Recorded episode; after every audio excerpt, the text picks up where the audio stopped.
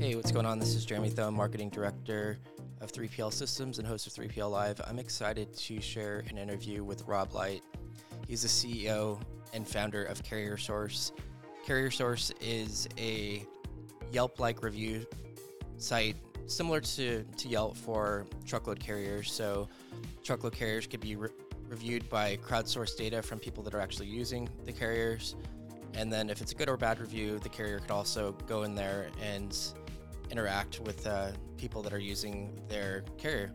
It's a really interesting interview. We talk about how Rob ended up getting a friends and family uh, capital raise, so they raised just a little under a million bucks. It's a pretty interesting company. A lot of the them came from G2, the founding team. So super interesting interview. Hope you enjoy. Also, we are looking for sponsors for the show in the beginning of the intro of the show or possibly the end. Um, and then if you're also interested in creating your own show with us, that's a, an option as well. Anyways, hope you enjoy. Hey, Rob. Uh, thanks for coming on to 3PL Live. I'm excited to talk to you about your company, Carrier Source. So, for those that don't know you, would you mind just giving me a little bit of high level? I know you came from G2, so could you kind of explain how G2 kind of came up with the idea for your new company, Carrier Source? Yeah, absolutely. Thanks for having me on, Jeremy. I was an early employee at G2.com, which is a review website for B2B software. So they would collect reviews so that software buyers had a better understanding of the, the products they were purchasing. Mm. Um, and being an early employee there, I, I learned the value of that transparency and the value of recognition from peers, right? If you were going to purchase a CRM, who are you going to talk to? But your other buddies at other companies who are in sales, right? And using CRMs, or mm-hmm. you're looking for a marketing automation tool, you're going to reach out to you know your, your, other marketing peers. And so that concept of crowdsourcing that information for the good of the industry really influenced what we want to do with carrier source here which is starting out by collecting reviews of, of freight carriers right so that brokers and shippers have a better understanding of the the carriers that they're working with and at the same time too peer reviews have a ton of value to to companies that that are being reviewed right it, it, it's a really interesting and unique way to stand out amongst the crowd and especially in an industry like logistics where there are a lot of freight carriers that exist right mm-hmm. uh, it, it's a way to kind of elevate yourself show a certain level of professionalism and, and what better way to promote your business than by the voice of the customers that you've been working with. That's totally fair. Yeah, I, I feel like I always, anytime I'm looking for like a place to eat or just anything in general, I'm always constantly looking at reviews and figuring out. And you know, I'll look at like the I'll look at like the worst ones, the best ones, and kind of get like an average to see like what's going on. Because you know, sometimes I feel like sometimes people will just be jerks and then other times people will, you kind of like get the the averages you know to see like what's kind of happening but I totally agree with what you're saying. It seems like the carrier truckload space, especially, it's what like there's hundreds of thousands of trucks, and then a lot of them have less than five trucks, say. So it's a very fragmented market. Uh, so what kind of like reviews? So it's reviews for the truck for any carrier. Is that kind of the goal?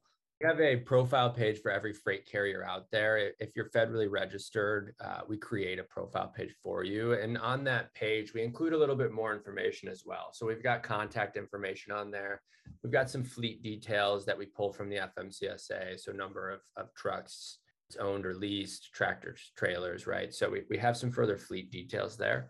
We also provide safety and insurance information that we update daily from the FMCSA really so that if a carrier sales rep or a shipper is looking at this profile, they get a quick overview to in terms of understanding the carrier to the point where they feel comfortable booking them or, or at least giving them a call to see if if they're interested yeah. in working together right? And we put that side by side with these reviews. We do have a, a, scoring mechanism as well that is entirely influenced by the reviews. We have no no part of that. We, we put the algorithm together based on the And the goal is to give brokers and shippers a more curated list of carriers to call upon, right? I think historically, carrier sales reps have often used databases that are just general databases, right? It, it may give you all the carriers within a, a certain radius of, of a city that you're looking to hire a carrier out of, right? with this scoring and the reviews itself, we aim to give a, a, list to call down so that you can be contacting the premier carriers first or, or the most peer approved carriers first. I've never done carrier sales. I've actually worked at a freight brokerage years ago, but I was more on the the customer sales side. So I was actually going out there and finding shippers to kind of bring the product back to try to get freight from them. I know that a lot of people in the freight industry obviously know what carrier sales is. It's mainly like to go out and find carriers for capacity. But like what what are where are these guys going? Like are girls or guys going like where do they like what's a day in the life of these people? They're going out and going to like a load board or they're going to like Google and typing in the lanes or like what what have you guys found out from your research? So I think it depends on the size of the brokerage that you're you're talking to, right? So the the really big, large brokerages, especially those that have been around for some time, will have pretty robust internal databases, and and that's great, right? Like they've they've been around for decades. They've probably had somebody call on every single carrier out there. Sure. Um, they probably use their internal systems first before seeking external.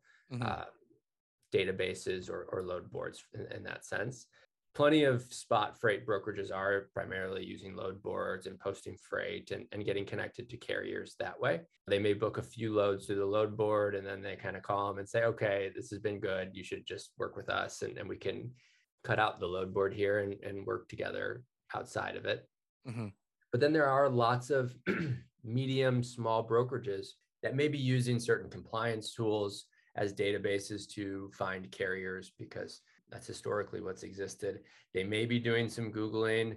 They're probably using some load boards here and there, but it's largely you're kind of on your own at that point, right? And in order to understand the type of equipment they have, the type of shipments they run, the, the areas that they service, or specific lanes that they're trying to run, you got to give them a call. You got to talk to them. You got to ask them those questions. And so our goal a little bit here too is to unlock some of that data. So our reviews collect all of that information. We also allow every carrier to come in and, and own their profile page. That's our goal at the end of the day. We want mm-hmm. them to maintain that and update some information there too, so they can input what type of equipment they have, what type of shipments are they running. They can write a description of their business too. So if they they run specific lanes, they do a certain specialized service, they can put that very prominently on their page, and anybody coming to to learn more about them knows right away what they can do for you. Are they worth giving a phone call? Can they help me fulfill my customers' freight here. So I could see uh, this being actually really useful too. Like after you guys start getting a lot of this data, just like linking into like other systems, like through like an API or something like that, just other TMSs, or is that kind of maybe part of the plan initial thinking into the future? Yeah, and it's actually kind of on our our more near roadmap than than uh, we initially Later. thought because yeah a lot yeah. of the big brokerages right like they, they want to push this information into their internal systems as another data source or mm-hmm. we're in preliminary conversations with plenty of third party vendors as well who could gain value from displaying carrier source scores reviews in their system just to give further context to who the carriers are or even the descriptions that we're collecting right like that that has value elsewhere as well so it's definitely on our in our plan it's very interesting. How do you actually get the people? I mean, incentivize? Is there a way to? I know that once something gets rolling, it's probably easier for the reviews to start coming in. But as you're starting out initially, like how do you get traction with like people to actually like to nudge them to write reviews?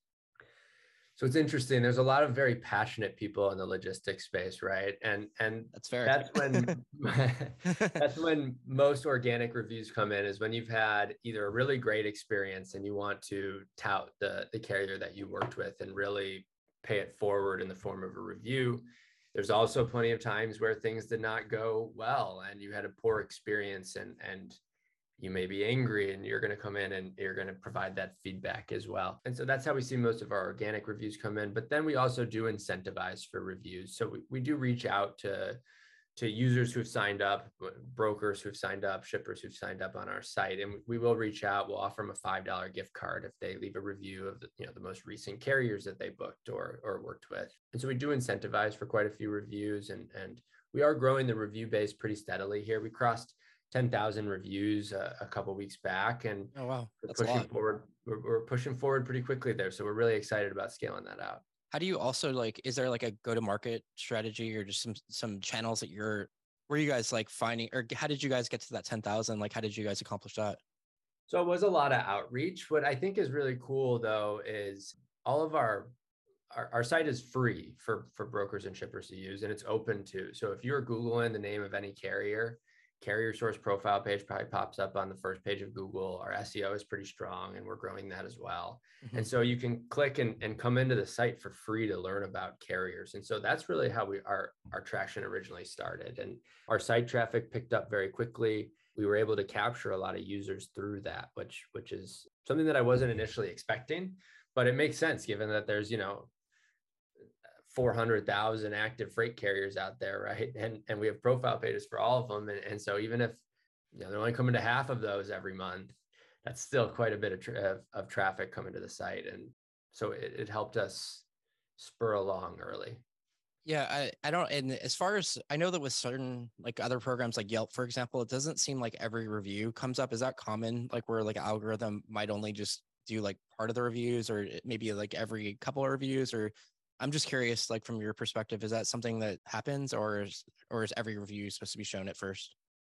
We do have a pretty rigorous moderation process. So the review has to be published for it to appear. It may it may take us a day to get to it because we actually read every review that comes in.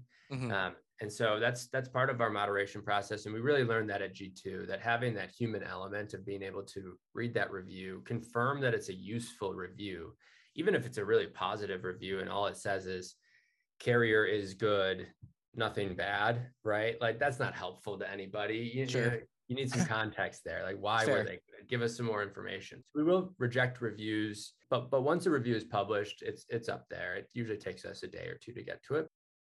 I, I think it's really important to have that data quality, to have that moderation process, and also to ensure that that it's in line with our terms of, of use and it's not violating any of our, our policies when it comes to what you you're putting in that user submitted content. So it's fair.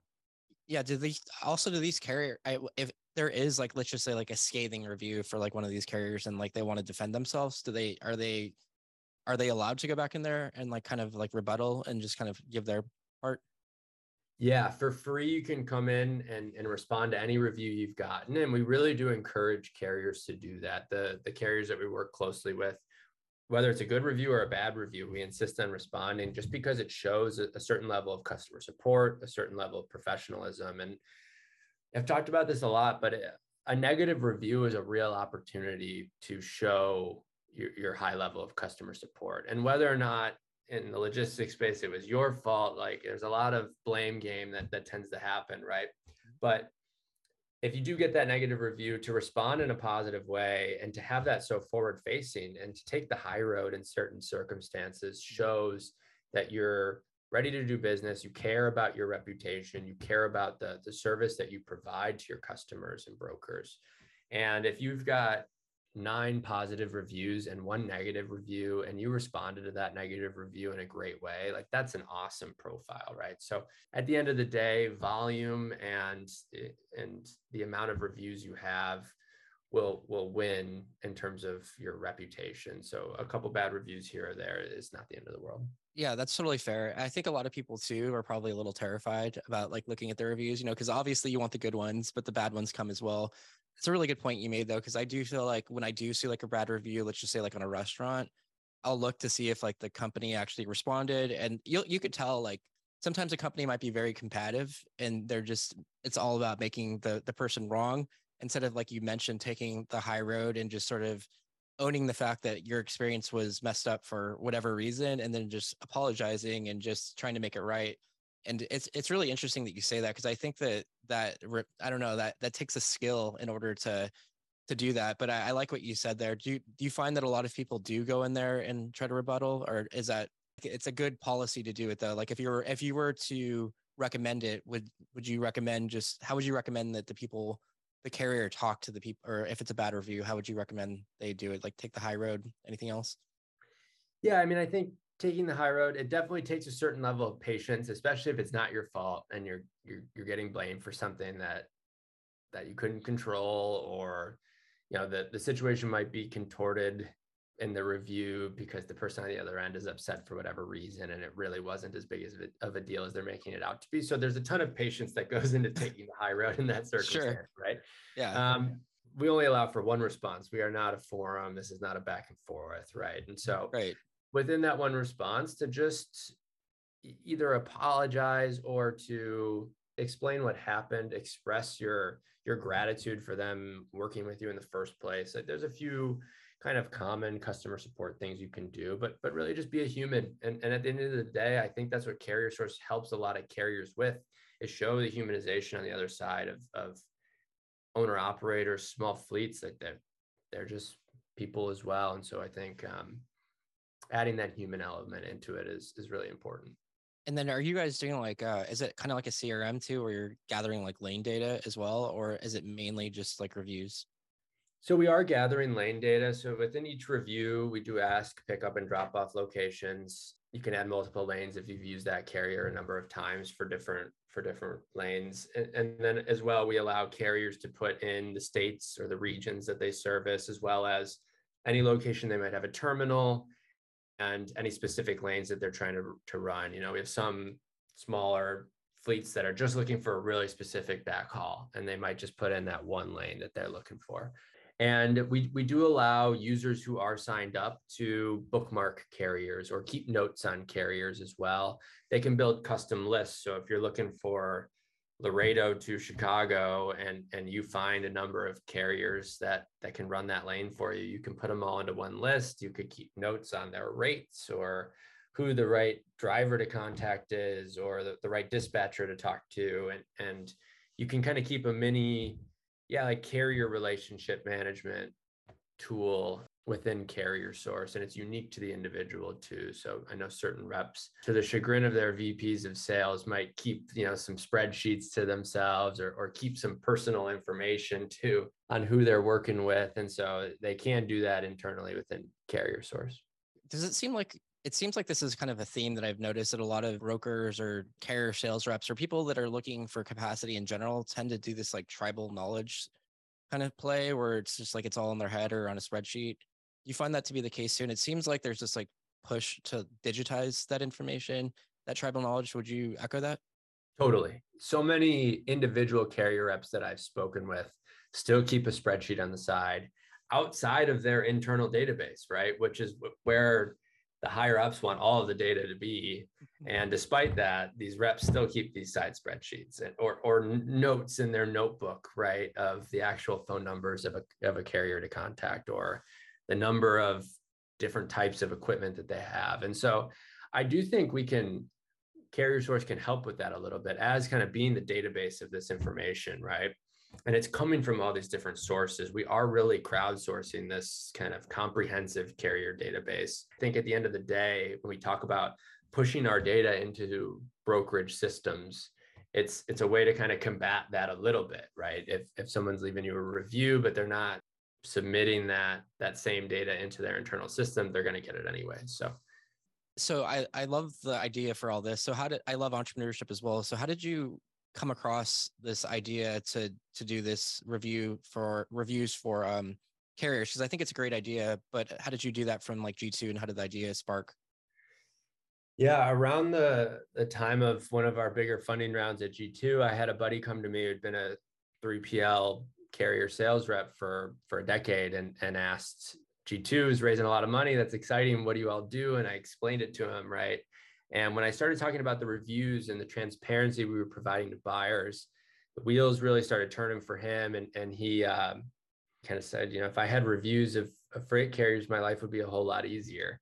And that stuck with me for a really long time. But I think what really motivated me to leave G2 at the beginning of a pandemic and, and pursue this.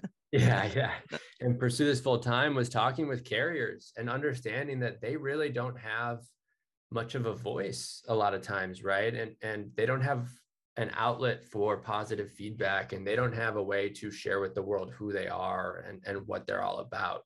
Allowing them to own their profile pages write that description get those reviews and that positive recognition and build a reputation is really what took hold and and made me think that this was a really worthwhile endeavor how long did it like was the idea from the time that your your friend approached you and kind of talked about that to the time it was like marinating until you were like actually trying to go produce like a mvp we let it marinate for a while we started to build an MVP towards the end of 2019 is when we first actually contracted the Harvard Student Agency. We looked That's around for consultancies awesome. and, and, yeah, it was great. And, and I mm-hmm. highly recommend them to, to anybody who asks about them. We, we, we get references sometimes, but they're, they're undergraduates and they act as a development agency. And so they were able to do design development for us.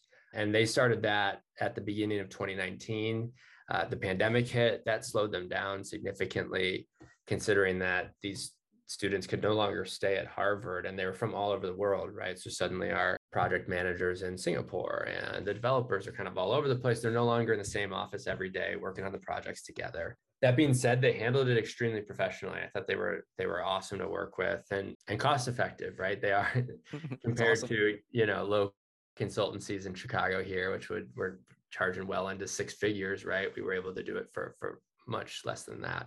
We worked with them for almost a year until it kind of became too big and, and a little bit unruly for them. They were losing some some capacity on their development side because of the pandemic. Some students were deferring for a year. If they did that, they couldn't work for the agency any longer. So we actually ended up hiring one of those students on for for a year and, and he was fantastic as well. We, we hired him on outside and, and he did development work for us for, for a year. Oh wow, that's super cool. And then when you're going into those conversations, like do you just have a bunch of conversations with these students to figure out like what they need to build or how does that look like? A lot of specking out. It's very similar to if you were building any sort of product internally. It is a lot of product requirement documents, talking through use cases, user research, forwarding on user research that we have, lots of feedback and iterations, right? From design to actual build. And it's interesting. I think a lot of the, the students hadn't probably worked on something quite as complex as what we were building. And so I do think that they they got a kick out of it and really enjoyed working on the project because it was a little bit bigger than maybe, you know, some of the mobile apps that they'd worked on, or or I don't think they get B2B projects very often. So sure. it, it was cool for them. I thought I saw on your LinkedIn that you guys raised capital. Is that is that how did how did that go? Like was that how was that experience and how did you prepare for it? Towards the end of last summer, traction was picking up, site traffic was was booming, and and we were getting a good consistent flow of reviews, and and kind of decided it was probably time to go raise some money and and see if we could uh, hire in a few folks to to ease the burden a little bit. You know, I, I put together an advisory board actually, and Tim Handorf, who was the CEO at, at, G2 for a long time while I was there and is still with G2 and he's one of the co-founders of the company. I asked him if he would join our advisory board. Tim started asking me about fundraising and what I was trying to do. And I was really just trying to raise a, a friends and family round, maybe $500,000 if I could find enough people to, to chip in and, and really just to hire a few folks and, and kind of keep bootstrapping from there or, or scaling from there. Tim was asking me questions that I suddenly realized were, were more due diligence questions than they were uh, helping me strategize about how to go get money. And, and he kind of said like, okay, well, hold off on your fundraising. Let me go talk to some people. And so it turned out actually that the five founders of G2 led a, a little bit of a larger funding round, not, not, not anything big, but a seed round. We've raised about $900,000 to date, but, oh, wow. um, that's awesome. And uh, really really fortunate. You know he pulled in a few other kind of strategic investors within chicago here and in the logistics space and their support is so invaluable. They, they're they're multiple time entrepreneurs. They've been doing it for a long time and as a first time founder and, and entrepreneur their their resources and reach are just have been fantastic. So it's been a I was very fortunate that they were, you know, willing to, to, to take this risk and and and help me so much. I, I feel like a lot of first time entrepreneurs don't don't get that. And so i felt like fundraising was a little bit easier than than most people. That's really interesting. It sounds like it it came up almost organically from the way you're describing it like you were almost asking for to come on the board and then they who who was the gentleman again? You mentioned his yeah his name's tim handorf. He's actually our executive chairman now as well so. Okay so tim basically like it sort of naturally organically kind of he led the round almost it sounds like and then also wanted to like mentor you is that is that what i'm hearing correctly or? Yeah he's been a great mentor since and and tim and i talk a lot and often and and he's a, a wealth of knowledge so i'm i'm always appreciative of his insight. I guess for like the last couple minutes i just want to just out of curiosity how do you deal with the stress of being an entrepreneur? Because i know that like obviously like once you raise that like 900 grand or whatever there's that that this is real now, right? And now I actually have to like make this happen, at least putting my best foot forward and just making working my ass off, I guess. But how, how do you how do you deal with the stress and like the anxiety of like just not knowing and just building? Honestly, I probably don't deal with it well enough. I also had a, my first baby back in February too, and was literally in the hospital. She had just been born Congrats. and was trying to get wires from the investment in on the same day too. So like I've got two babies and, and, two pieces of stress and two new journeys going on at the same time here. I mean, frankly, there's not a lot of time to feel overly stressed, but I I think trying to stay organized is probably the most helpful thing for me when it comes to stress. I think I feel the most stressed when I feel out of control with my organization, when I'm not when I'm feeling like there's too much building up, I'm not getting through certain things or certain tasks or or even know what I need to do. You know what I mean? And mm-hmm. and so staying organized for me always helps ease the the stress a bit. I'm I'm really not not great at doing some of those external things. I know I should be doing more exercise as a as a way to relieve stress and sure. Um, every kind of experienced entrepreneur I've talked to has been like, do you meditate? And I don't at this point, but I know that it is a really good thing. It helps calm your brain. It helps ease, yeah, ease a lot of that stress that you get on a day-to-day basis, or at least allows you to to not feel the impact of it as much. And so I'm working on it. I could be better at a lot of it. I will say that that um having a baby at the same time means that's that lot. that's a lot. It's a lot but like i'm i'm so tired at the end of the day mm-hmm. that I, i'm not doing too much outside of work that i think would cause more stress outside of if that makes sense. Do you know what i mean? Like i'm, yeah. I'm very focused on like two things right now and that's there's not a lot of time for much, much else so. No i get it and I, I feel like the the babies are kind of like a motivation to kick ass and to you know take numbers and and whatnot and I guess my last question for you, like, what are you using is like just some of your tech stack? I, I, what do you enjoy these days? Yeah, that's a great question. You know, we use a variety of things. What's so interesting is working at G2, I was actually on the research side. And so my job for a long time was to go through thousands of software products and understand what they did and who their users were, were and what categories of software they fall into and spoke with hundreds or thousands of, of vendors too to, to understand better. So I can be a little picky when it comes to software after all that. Right? That's fair. um, yeah. But uh, but no, we're, we're using HubSpot for marketing and for sales and, and our CRM, right? And and frankly, I've really enjoyed that. I mean, we use largely Slack and Google Drive and, and all of that for internal communications.